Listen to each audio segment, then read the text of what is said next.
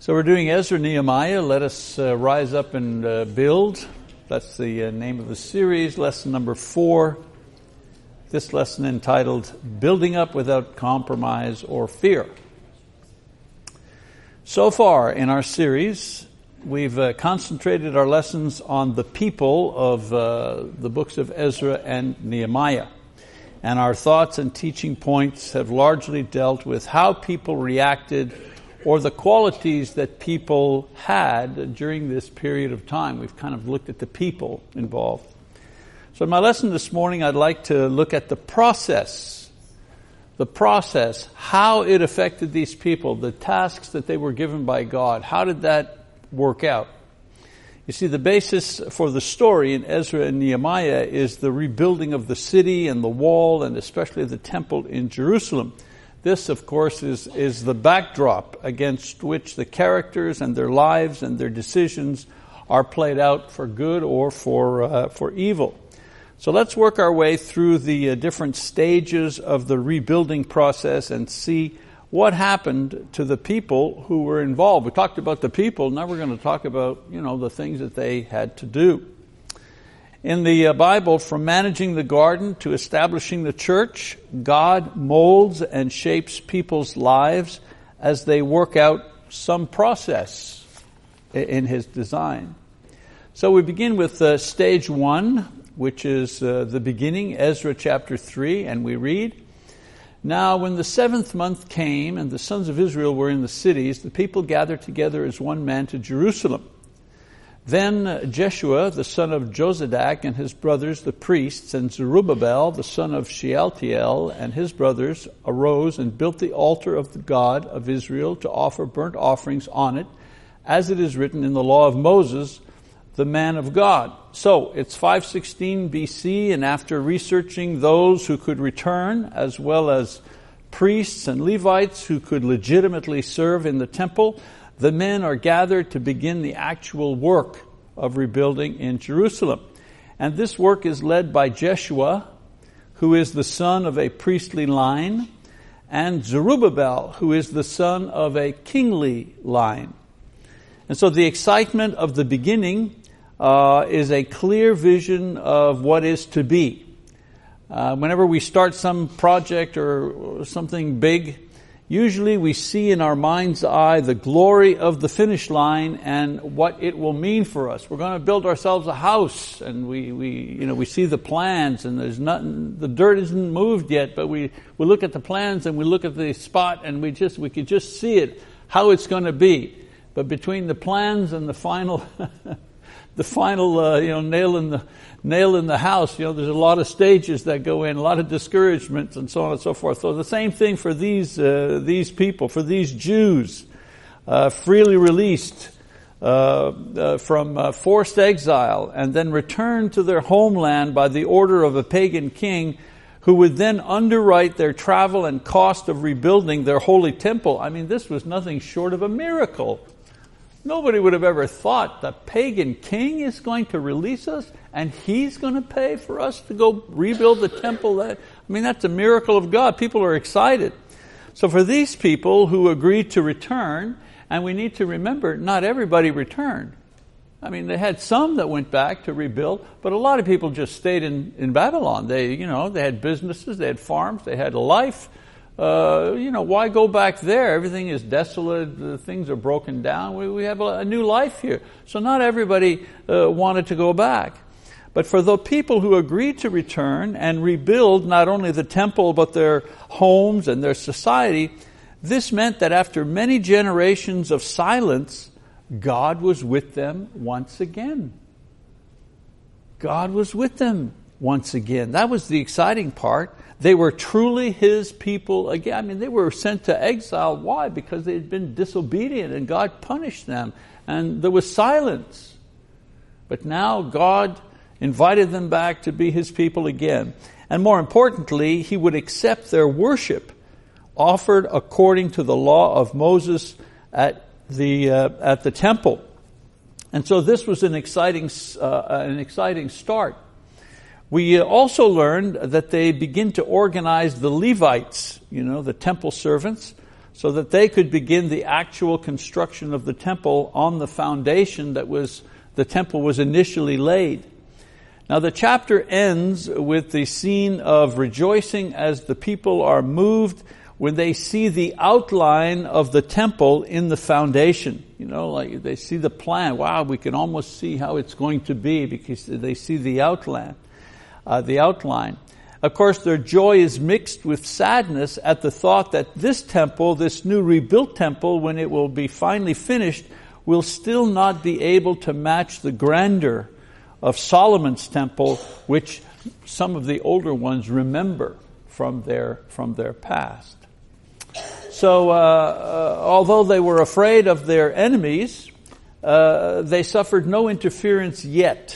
As with all new beginnings, uh, there was excitement, everybody was together, uh, but the next stage uh, soon appeared, and the next stage is opposition. Opposition. Like all projects, it wasn't long until the first of many obstacles occurred to derail the process. So we read in Ezra 4, now when the enemies of Judah and Benjamin heard that the people of the exile were building a temple to the Lord God of Israel, they approached Zerubbabel and the heads of the fathers' households and said to them, Let us build with you, for we, like you, seek your God. And we have been sacrificing to him since the days of Esarhaddon, king of Assyria, who brought us up here. But Zerubbabel and Jeshua and the rest of the heads of the fathers' households of Israel said to them, You have nothing in common with us in building a house to our God, but we ourselves will together build to the Lord God of Israel as King Cyrus, the king of Persia, has commanded us. So the enemies uh, that are spoken of here are what would later be referred to as the Samaritans. They claim to also be legitimate worshippers of God, but their historical reference is the king Esarhaddon, who was the son of the Assyrian king Sennacherib, and he was the one who destroyed the northern kingdom and dispersed all the people to foreign lands little detour here to understand a bit of uh, history. The Assyrians, their policy for conquered nations was to dilute their nationalistic fervor and fidelity by mixing them with other nations. The Babylonians, who succeeded them in world domination, had a different policy. Their approach was to retrain and immerse the leaders of the defeated nations into Babylonian culture and art and politics, and then use them in their own court uh, as uh, counselors and uh, leaders, and also return them to their former lands to govern uh, on behalf of uh, Babylon. These two systems produced the different results that we read about in Ezra and Nehemiah. For example, the Assyrians under Sennacherib and later his son Esarhaddon sent the people uh, back uh, who were no longer Jewish.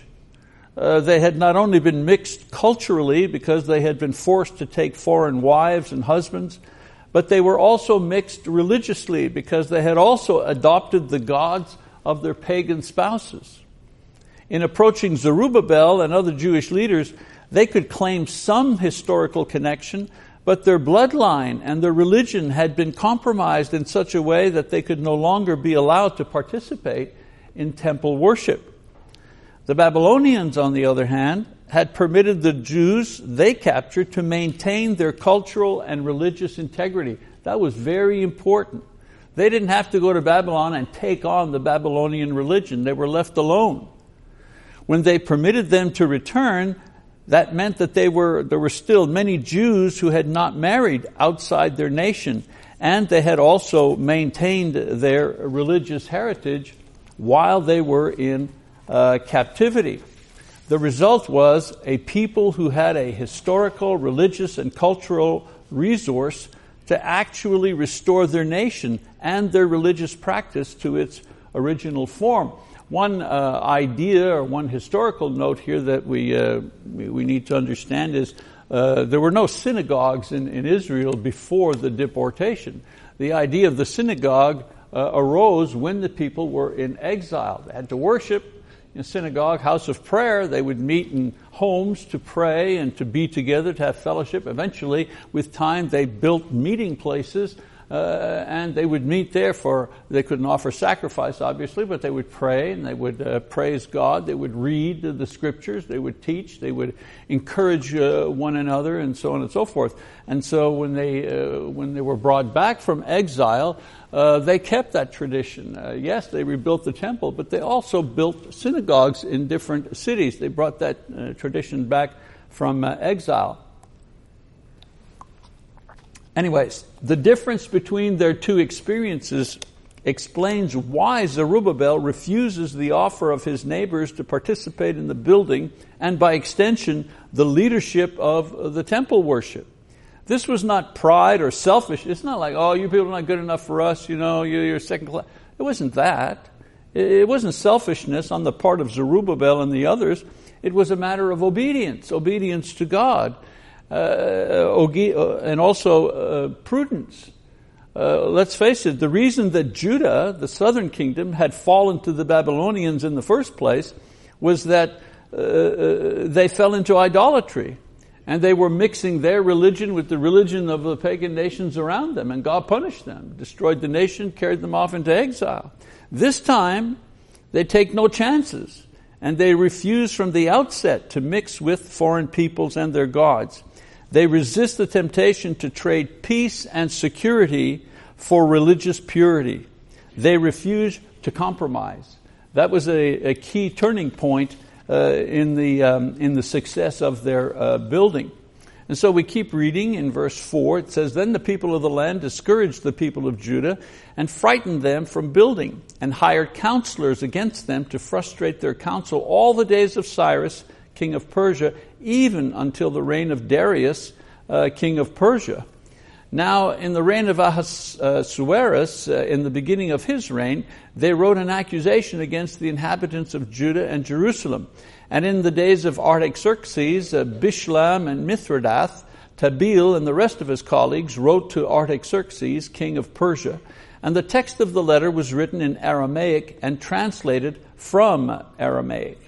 So uh, the opposition begins as public pressure. The negative talk and the social pressure to stop what they're doing because it's offensive or I could cause a war. This becomes political when the enemies begin to lobby successive kings to stop permitting the work. Peer pressure and threats don't work, so they appeal to the king with a false accusation. We're not going to read all of it, but in verses 8 to 16, Ezra provides the details of the letter sent to the king in which the Jews are accused of rebuilding their city and temple as a first step to rebelling against the king and uh, claim independence. And so the enemies claim that the Jews' endgame is to refuse taxation and conquer their neighboring nations as they did in the past. They encouraged the king to verify Judah and Israel's history to confirm their uh, accusation. And so their argument is summarized in a very neat equation. Rebuilding the temple equals independence. And in that era, pagans believed that the defeat of a nation meant that your own gods were more powerful than the gods of your defeated enemies. This is why we read over and over again, you know, uh, victorious armies would tear down temples and they would carry off images and vessels of that temple into their own temple as trophies.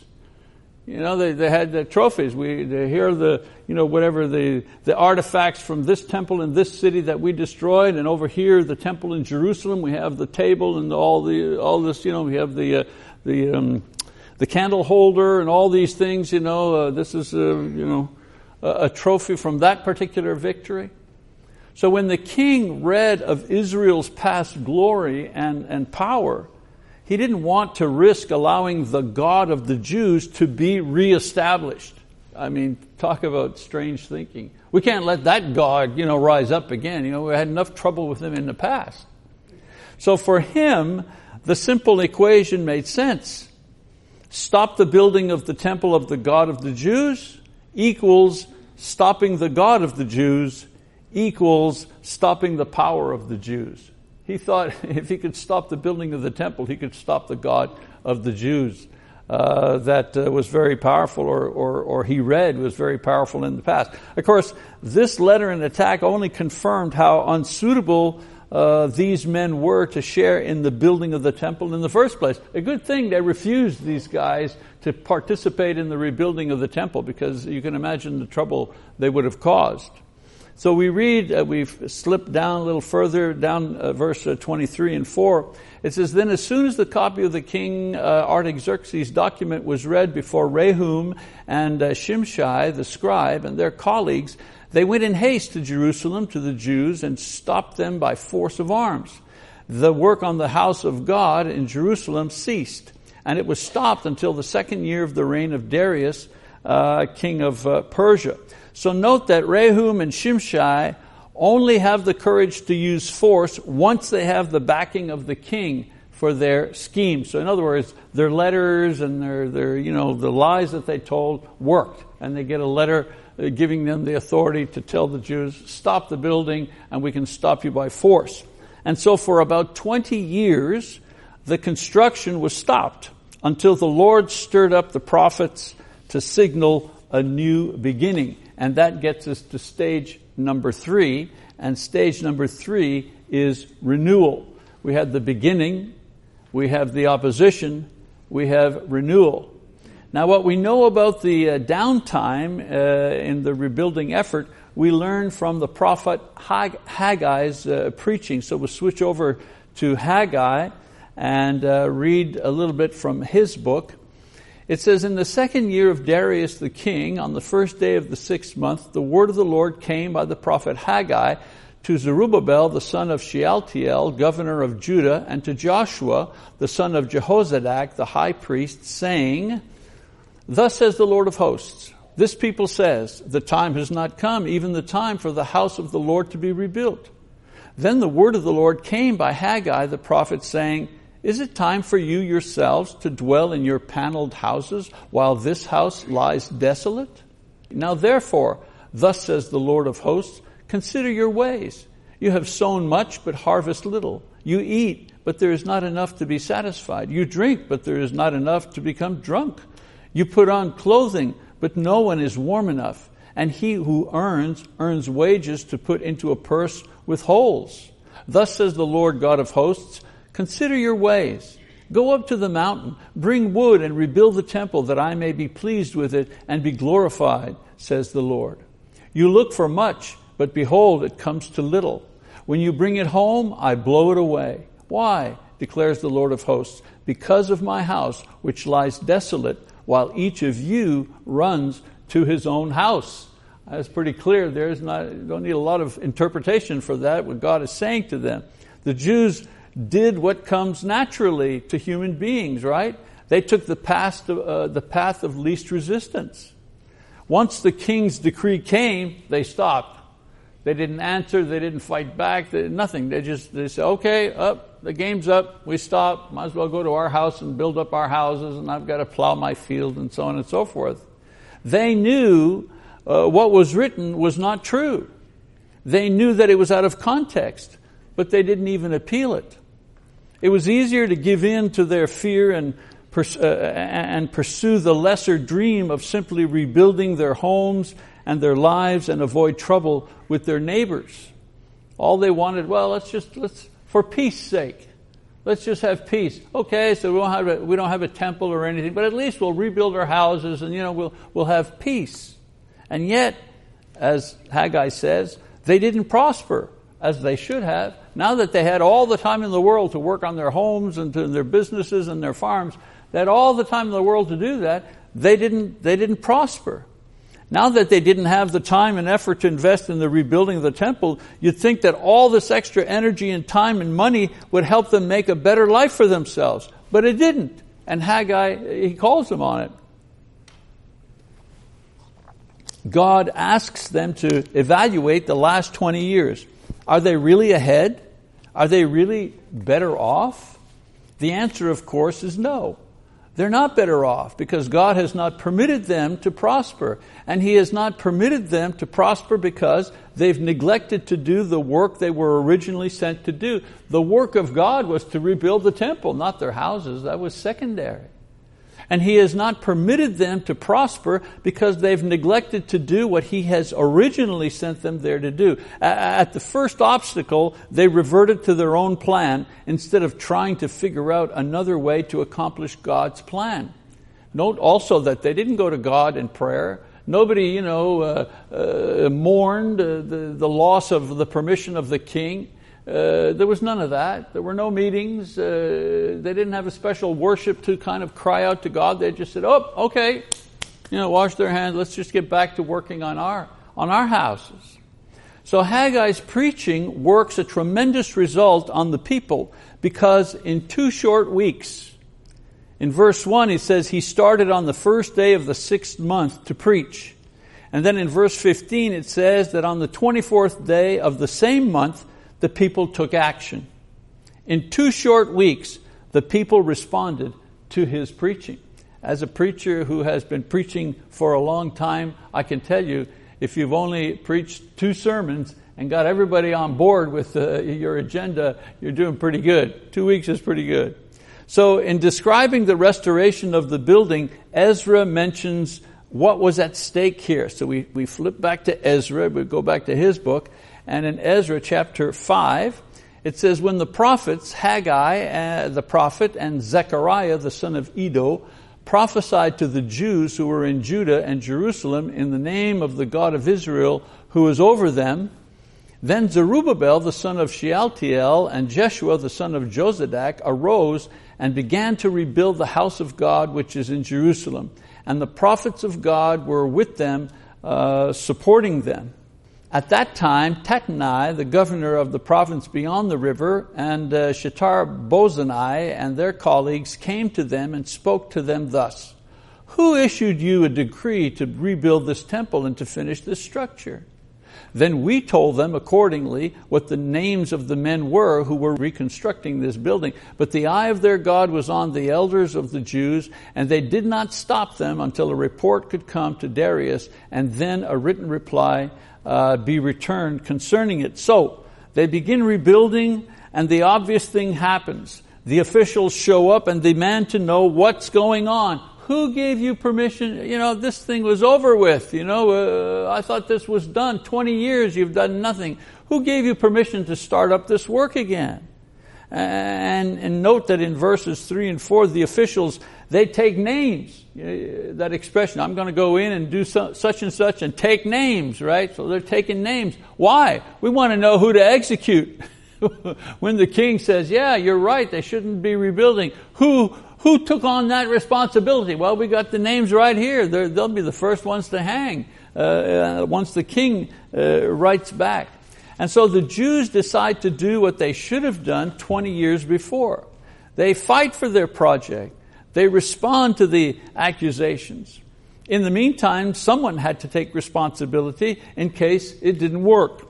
In verses 6 to 17, Ezra provides the details of the letters sent by the officials renewing their accusations the Jew, against the Jews and the letter that the Jews sent this time in defense of their work. The Jews' letter summarizes the story of their exile their return to Jerusalem, and the permission that they received from King Cyrus to rebuild their city and their temple. Now it's interesting to note that in their letter, the Jews make no reference to the accusations uh, against them. They make no defense of their actions. They, they don't counter any of the charges that were made against them by their enemies. Their letter is simply a witness of their faith in God, their own history, and an appeal to the king to simply verify their claims. You know, they write back and say, look in your records and you'll see we were given permission, basically, is what they, they do. And so God's uh, prophets energized the people not only to renew their organized task, but also ignited their original faith and dependence on God for uh, success. So, In this uh, lesson, we see examples forecasted in the subtitle, you know, Building Without Compromise or Fear. So let's go over the process, shall we? First of all, there are the beginnings. Like uh, the start of any uh, communal project or personal improvement or spiritual growth effort, it always starts with high hopes and enthusiasm. And there's a reason for this. Because at the beginning we see the goal clearly. Because we understand the benefits of achieving the goal, whatever that may be.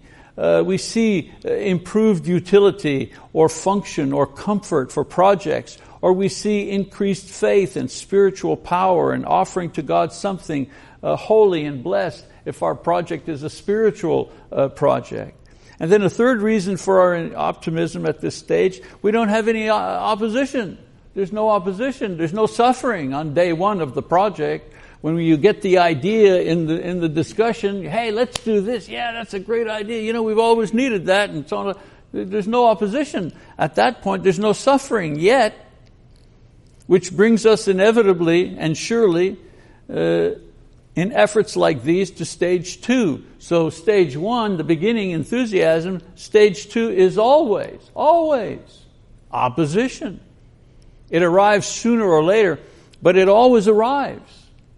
The, uh, the anguish, the anxiety, the frustration that we experience in every instance of, you know, up or, or, or on, which, which is shorthand that refers to build up, grow up, or carry on, or push on.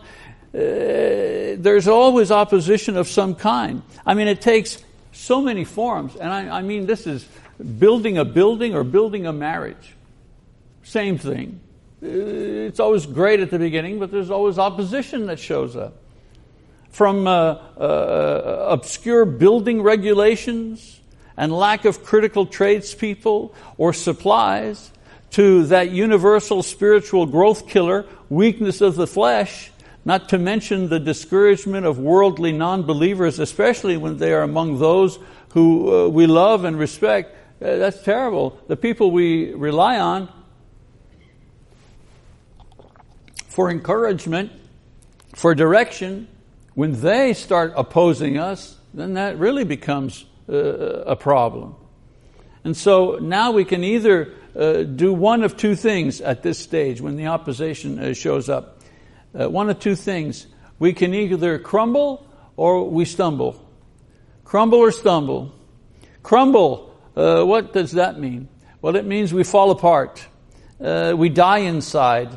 Uh, we have no answer to the criticism or the opposition. We have no courage to fight or to struggle or to, to keep on trying Uh, or to accept martyrdom so that others can continue in our place instead of saving ourselves at the cost of denying our own dream or our own plan or our own project or belief. You see, to crumble is like a knockout in boxing.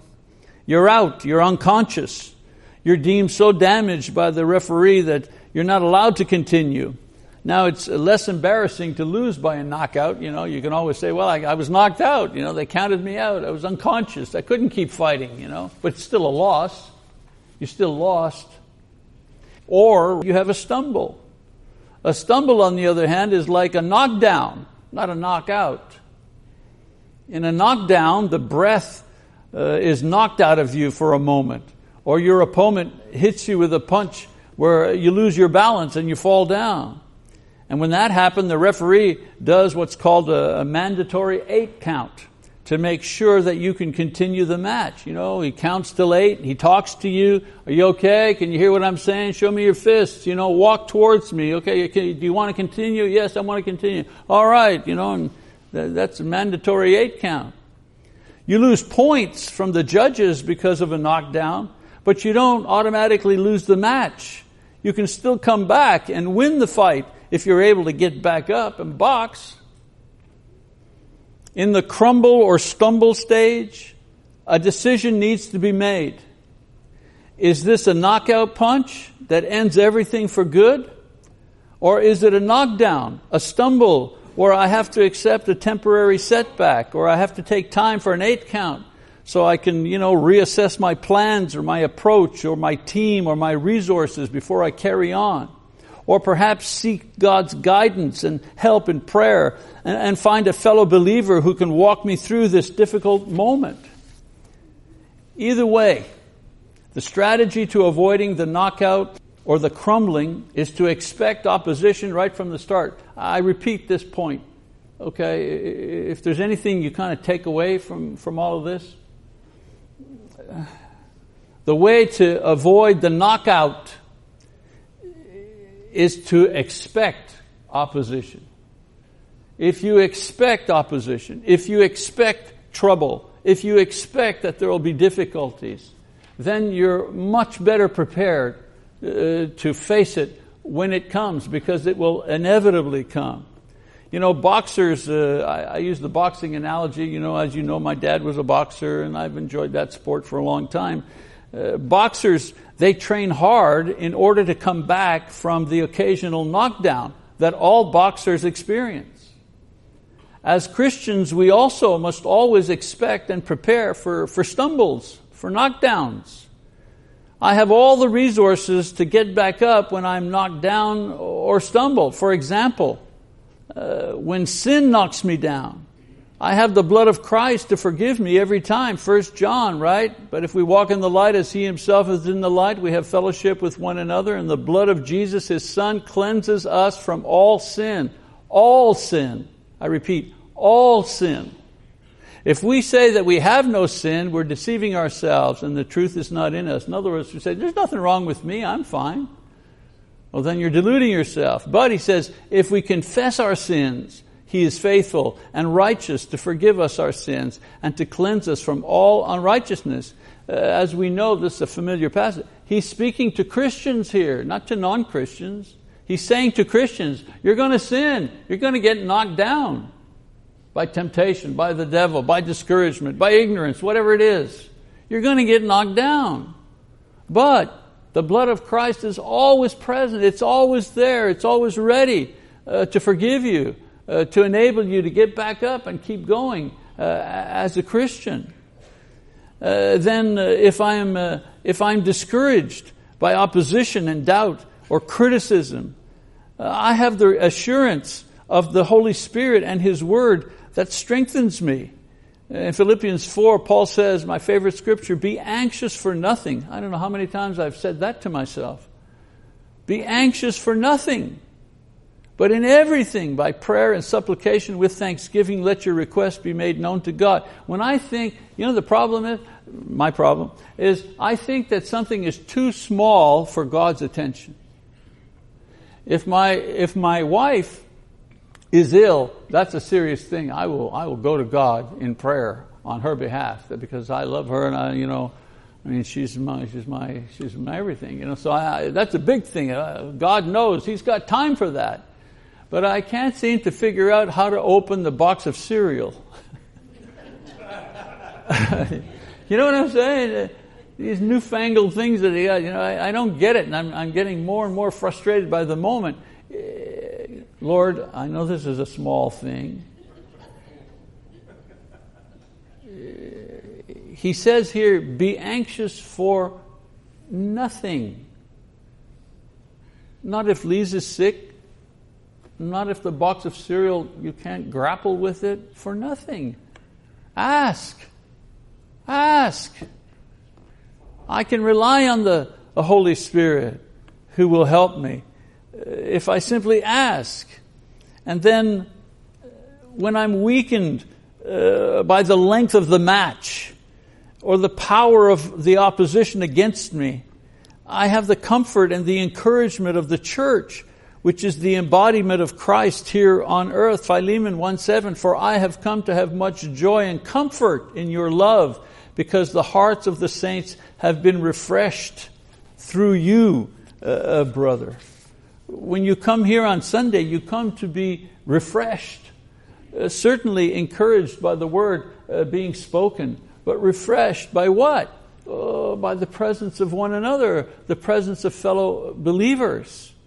I have that uh, to help me deal with the stumbles, uh, the, you know, uh, the knockdowns in my life. And so knowing, expecting, and having these resources fully enables me or you or any brother or sister to overcome any and every stumble that will surely come our way, whether we are trying to build up the church in some way or build ourselves up in order to be a better reflection of Christ or, or, or build up a, a marriage that's been going on for 40 years or that's only been going on for 40 days. One last note about my boxing analogy. In regular non championship matches, there is what's called the three knockdown rule. This means that if a boxer is knocked down three times in a single round, he automatically loses. Even if he gets up and he's able and willing to continue, he loses. This type of loss is called a TKO, a technical knockout. He wasn't knocked out like uh, unconscious, but because he was knocked down three times in the same round, that's it. They won't allow him to continue. However, in a championship fight, where who will be the champion is decided, there is no three knockdown rule. You hear them say that. No three knockdown rule. So long as you can get up after a knockdown and you're willing and able to continue, you can keep fighting. You see, in a championship fight, they not only test for speed and boxing ability, they also measure what they call a fighter's heart. Does he have the heart to be a champion? That's what they measure in a championship fight. So here's the point. In this life, each one of us are in a championship fight. No three, knock, no three knockdown rule. It's a long and grueling fight with lots of opposition from beginning to end, and it takes many forms, the opposition. Temptation, anger, illness that just goes on and on, death of a loved one, disappointments, frustrations, fears, loss, endless suggestions just to quit, each a potential knockout shot. However, if we train properly, regular prayer, regular Bible reading and study, regular worship, regular service in the name of Christ, conscious attempts to grow spiritually in various ways. Could you imagine a boxer not having any training whatsoever at all? He goes for a little uh, one mile run every week, you know, before the championship fight. No, no, my, you know that guy's going to get killed. What makes us think a spiritual battle is any different, that we don't have to prepare and stay in shape? We can avoid a, a clear knockout and reduce the attack to uh, glancing blows or at worst a knockdown or a stumble that we can recover from in order to carry on. After all, ours is a championship fight for the crown of eternal life. Boxing champion just holds his crown till the next fight. Our crown we hold forever. No one can ever take it away from us. And thanks be to God. Thanks be to God that He has promised us the victory so long as we get back up to fight after every stumble. Remember, it doesn't matter how many knockdowns you suffer, the crown goes to the one who is still fighting when the Lord comes for us in death or at the end of the world. As Paul says in 1 Thessalonians 4, for this we say to you by the word of the Lord, that we who are alive and remain, remain what? Remain faithful. Until the coming of the Lord will not precede those who have fallen asleep. For the Lord himself will descend from heaven with a shout, with the voice of the archangel, and with the trumpet of God, and the dead in Christ will rise first.